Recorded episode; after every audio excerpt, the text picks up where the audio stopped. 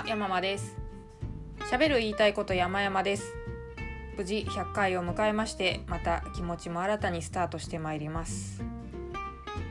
この間藤沢に行ってまいりました。藤沢というのはですね、神奈川県の湘南方面、江ノ島方面、海の方面の町です。小田急線で新宿の方から行ったんですけれども、いやー遠かったです。遠かった。ちゃんと乗り換え案内をアプリを見て、どういったら一番その、まあ、遠いは遠いでも一番こう最短ルートで行けるかなとちゃんと調べて行ったんですけれども、やっぱ遠かったですね。遠かった理由、本当は私藤沢に小田急線で行くつもりだったのに、気がついたら秦野というところにいたからです。秦野というのはですね、これまた神奈川県の箱根の方の詰まるところ山の方の町です。いや日中、まあ、フリーランス特権ですからね、日中あんまりこう電車が混んでない時間に行ったんですよ。で藤沢なかなか行く機会もないのでワクワクしちゃって、もう昼にここで何食べようみたいなのも考えて、それもこう繁忙時間帯は避けようみたいな、すごいいろいろ考えてにじぐらいに着くように計画していったんですけれども、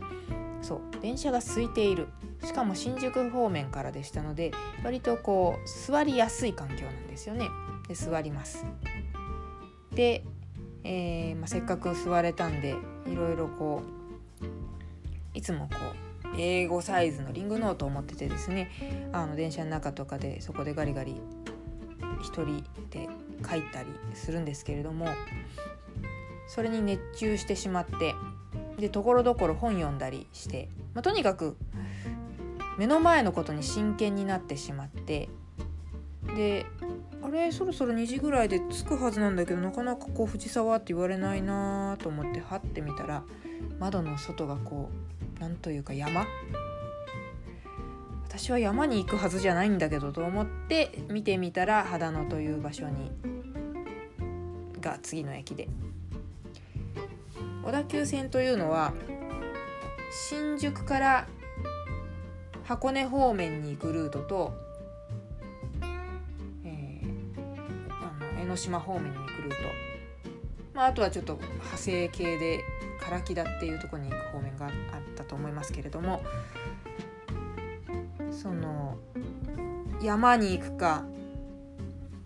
海に行くかの境目である相模大野という駅がありまして、そこで本当は乗り換えなきゃいけなかったのに乗り換え損ねてたんですね。なんか箱根方面に行く電車の方が多いらしいのかなです。で乗り換え案内で確か相模大野で乗り換え不要って書いてあったんですよ。だけど私多分少しあの結構用心しがちなので、早めに家を出たので、予定よりもいっぽん早い電車とかに多分乗ってしまったんですね。なのでちゃんと相模大野で乗り換えなきゃいけなかったのにダメだったと。で、えーまあ、とりあえずどうしようと、せっかく秦野まで来たので、そそう藤沢に行く機会もないけど秦野に行く機会なんて多分もっとないですよ。そっち方面行くんだったらきっと箱根まで行くんでしょうから。なのでそっかと、じゃあせっかくならここまでここまで来たから、そこで降りてなんか美味しいもんでも食べようかなっていう道もありました。しかし新宿からどんぐらいかかったかな、まあ、少なくともいちじかん以上はかかっていたはずです。いやそんなことないのかな、いちじかんぐらいかな、忘れちゃったけど、まあそんぐらいかかってます。ということは絶対に運賃だって高くなっちゃうわけですよ。しかし秦野から引き返して藤沢に行けば、当初の予定通りの運賃を運賃で収まると。こういうのっていけないんですかね。一回降りてないからルール違反ではないですよね。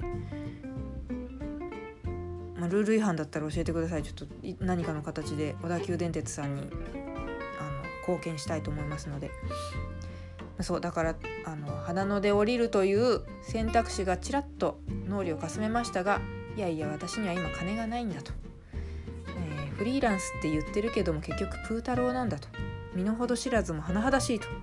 胸に手を置いて考えて、そのまま予定通り藤沢に引き返す引き返すっていうんでしょうかね、こう Y 字になるわけですから、えー、元あったところ相模大野まで戻って再び藤沢方面まで再出発しようと。で乗り換え案内を見てみたらいちじかんかかると、はあ、藤沢なんて遠いんだ、ちょっと噛んじゃったけど藤沢は遠い、もうなんか呆然としました。悲しかったですね。まあ、でも私が尊敬してやまない倉園慶三さんのグッドバイブスによれば全てはうまくいくようにできていると。今ここを見つめる。過去後悔しても仕方ないし、未来を憂鬱に思っても仕方ない。何が憂鬱かってワクワクしていた藤沢グルメにはありつけないということです。だって当初にじぐらいに着く予定だったのににじには花野にいて、そこから藤沢に行くとしたらさんじですからね。そのお店お昼の部さんじで閉まっちゃうんですよ。はぁと思ったけど、まあこれも何かのおぼし飯だろうと。いやおぼし飯とかそういう意味をつけてもいけないんです。倉園先生曰く今ここをただひたすら生きると、この引き返す道を楽しもうと、後先考えるなと。でそうは思いつつも一応 Facebook でそっち方面にあの藤沢方面に住んでる知人の顔が少し浮かんだので、まあ、その人をご指名するでもなくみんなに向かってどうしよう秦野まで来ちゃったけどじゅうごじぐらいから藤沢でなんか食べられる、しかも安いお店ないですかねみたいな投稿を一応保険でしつつ道中を楽しみました。まあ、本読んでただけなんですけれど。でまあ知人というのはありがたいもので職場の先輩でしたが、ここが美味しいよとアドバイスをくれまして、でそのお店カレー屋さんだったんですけどもね、シュクリアっていうお店ですね。でああやった、当初私カレーうどんを食べようと思ってたんで、カレーさすが先輩気利いてると思ってそのシュクリアを調べてみたら、えー、その曜日は休みでした。マジかと。でうわー残念先輩ダメですと、このお店は休みなんですというふうに連絡しましたら、次の違うお店をご紹介してくれまして、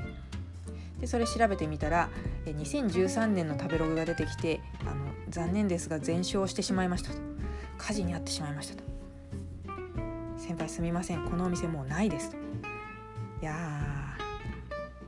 藤沢遠いですね。で、まあ、じゅうごじやってるお店もないですから、しかもあの一応 ピーシー を持っていましたので安定のガスト行きまして、ガストは優しいですよ本当に。私のようなものにも本当に懐深い。じゅうしちじまでランチやと。でランチにすればスープバーもついてる、ありがてーありがてーありがてーと思いながら、もう本当心がやさぐれてたんでミックスフライランチですね。カキフライふたつととんかつひとつとエビフライひとつ、そういう構成でした。でなんか悔しかったんで写真を撮ったんですね。悔しい気持ちを魚拓のように残しておこうと思って。でそうしたらそのちょっとポロンと言っちゃってすいません、パソコンが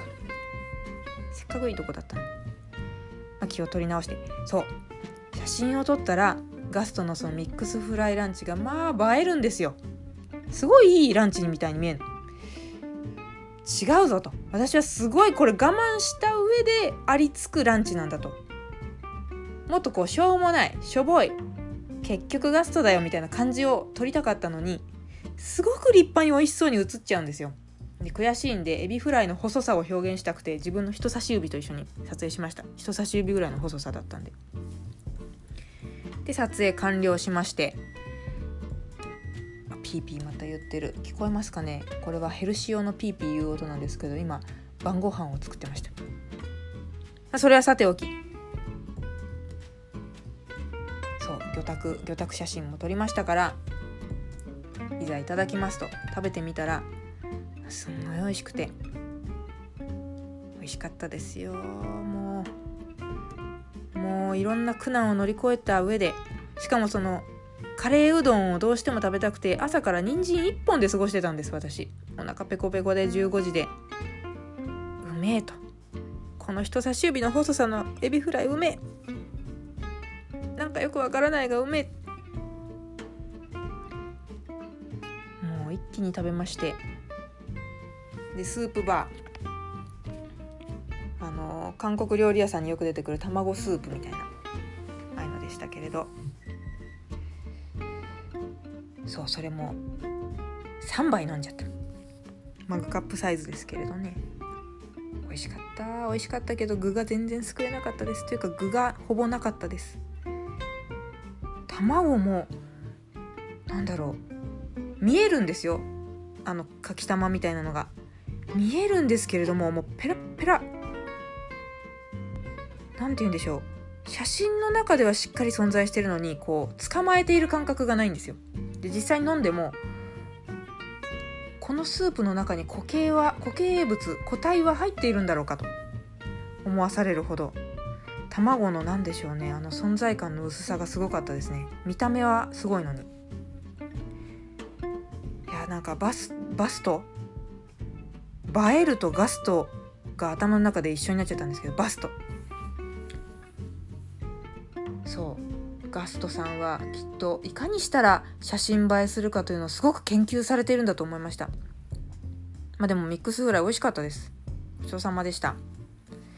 なんか妙に作業もはかどって、あ、こういうことかと、作業を頑張れよという、そういう日だったんだなと自分の中で心を落ち着けて、えー、藤沢のその用事を済ま用事というか予定を済ませましたが、その予定も大変充実した時間でしたので、あ、今日は勉強する時間だったんだなと思いながら帰りました。帰りもちょっと時間なかったんで、セブンイレブンのブリトーを食って、ブリトーうめえと、照り焼きチキン味うめえ、そう思いながら帰りました。で、実は私今日そのガストのスープバーの話をもっとする予定だったんですけれども、なんか珍道中の話がだんだん楽しくなってきてしまって、もうそれでじゅうさんぷんですので、ちょっと一旦ここで切りまして、次は、えー、そのスープバーの話をしたいなと思います。今日のところはこちらで失礼いたします。どうもありがとうございました。